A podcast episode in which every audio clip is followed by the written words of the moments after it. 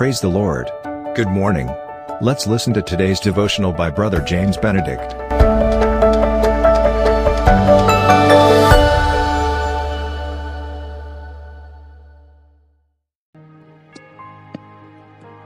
Greetings in the hopeful name of Jesus Christ.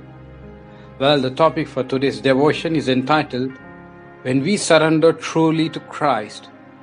God gives us power not to surrender to defeat and not to surrender or give up our hope in Him. Therefore, 1 Peter 4:12 Therefore do not be surprised at the fiery trial when it comes upon you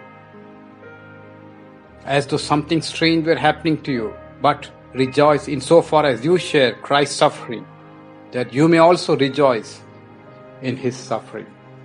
The moment we resolve at Christ's feet to be a Christian, to be true men and women, to obey God, to forsake sin, to do our duty, we are constantly in a battle with flesh. I repeat, the moment we resolve at Christ's feet to be a Christian, to be true men and women of God, to obey God, to forsake sin, and to do our duty, we are constantly in a battle with flesh.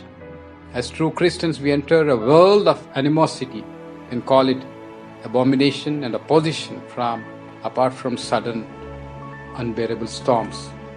There never comes an hour when we live nobly without effort, without making resistance to wrong influences, without the struggle against the power of temptations and Herculean storms that buffet us, like such deadly infirmities, loss of our very loved ones.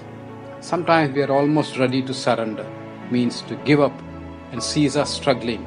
But we need to know that the spiritual nobleness and beauty after which we are striving can become ours only through this very struggling.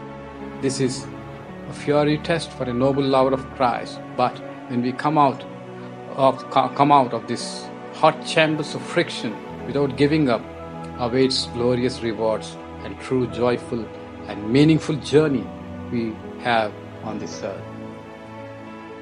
Gracious Lord, thank you for this word that you've given to us, O oh Father, that Lord, we we do have these fiery trials which come to us to test us, and Lord, so that we can rejoice in your suffering. Give us your grace and also your strength to withstand these trials in our lives. In Jesus' name we pray. Amen.